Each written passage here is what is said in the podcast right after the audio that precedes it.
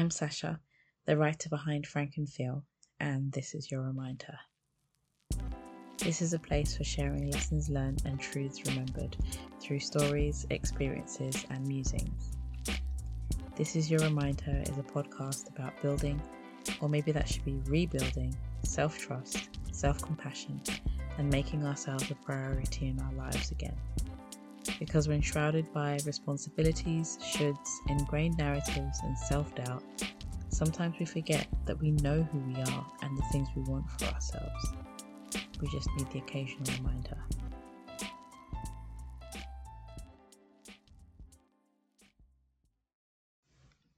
Hello, hello, hello. Welcome back if you've come back for more, and welcome if this is your first time here.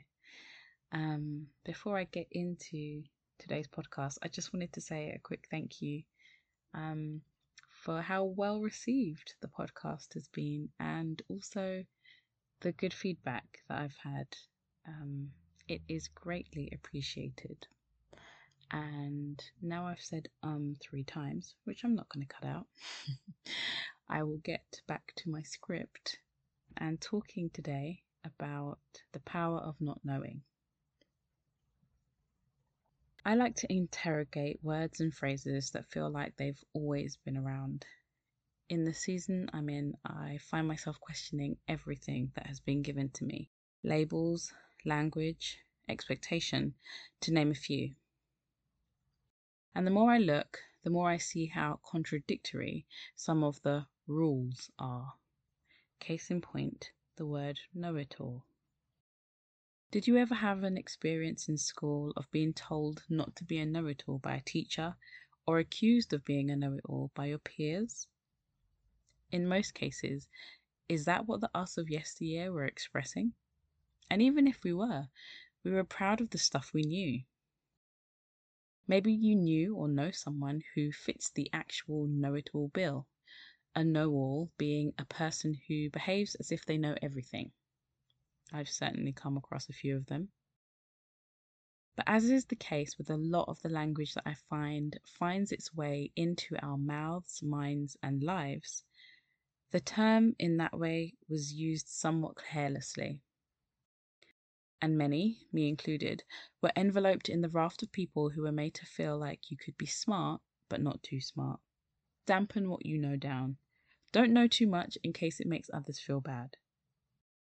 And I understand it would have been difficult to try and keep balanced contribution from everyone in the class with different abilities and ways of learning all stuffed in one room.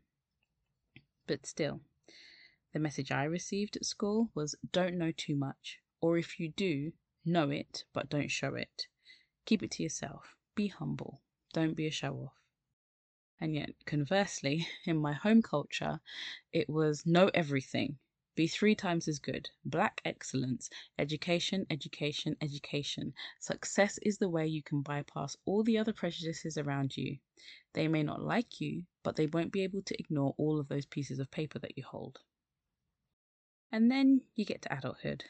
And after years of being a good student, you get told the syllabus has changed. And that now, instead of worrying about being a know it all, you cannot possibly seem like you don't know everything. It's like, whoa, whoa, whoa, what do you think you're doing there? You can't take an action without a degree and expert status. Don't even think about it. You will get caught out. In a world that first told us, don't be a know it all, now, the last thing we dream of, a thing we greatly fear, is not knowing it all and being seen doing so. How many times has that exact thought stopped you from starting something or bringing it to the fore? In the last few years, I've learnt the power of yes and the power of my no. But you know where else there's a ton of power? In being able to say, I don't know. I'm not sure. In not having it figured out. I don't know where I'll be in a year. How many podcasts will make up this season? I don't know. I don't know, I don't know, I don't know. Sometimes in my journal, I write about the things that I don't know. It feels freeing to admit, and from freedom comes power. But we don't like the I don't know. It's the in between place of no longer being where you once were, but not being in the new place either. Or knowing you have a decision to make, but you're in the in between of knowing a change needs to come, but not knowing what it is. We like destinations and landmarks. They feel like solid ground, coordinates that we can point to so we can exclaim, I am here. There are so many spaces in adult life that have us feeling like we need to know what we're doing next, where we're going in life, to always seem assured. And you know, I'm not even sure that it's for us. We like to give the perception to those around us that we know what we're doing, even if we don't. I know I've spent years doing that. Oh, don't worry, I know it might look like X, but this is the plan almost trying to prove something to myself by reassuring others because why not add imposter syndrome into the mix while we're at it? As a reforming perfectionist planner that was a PA for a living, the I don't knows I've come up against in the last year and a half have been terrifying. And then freeing. I've realized how much I gripped onto plans and control because they gave the pretense that the things flailing or failing in my life were just floating along, going to plan. I looked for control in chaos because it gave me the illusion of safety. But you know what would have actually made me feel safe?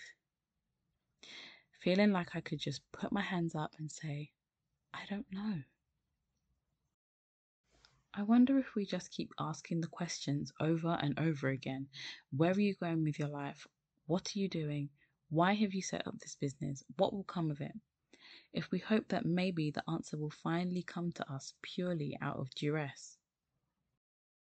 When you admit what you don't know, you can do something about some of it.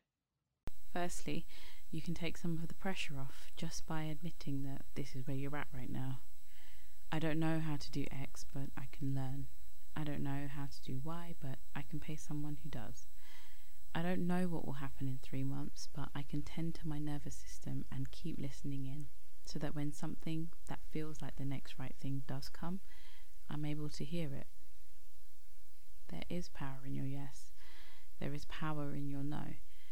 There is also power in your I don't know. Thank you so much for listening to this episode of This Is Your Reminder. If you've taken value from what you've heard today, why not share it with a friend? Let me know over on Instagram or rate and review the podcast wherever you listen. If you'd like more reminders, you can sign up to the newsletter over at frankandfeel.com. And until next time, these are simply words to remind you of what was always there.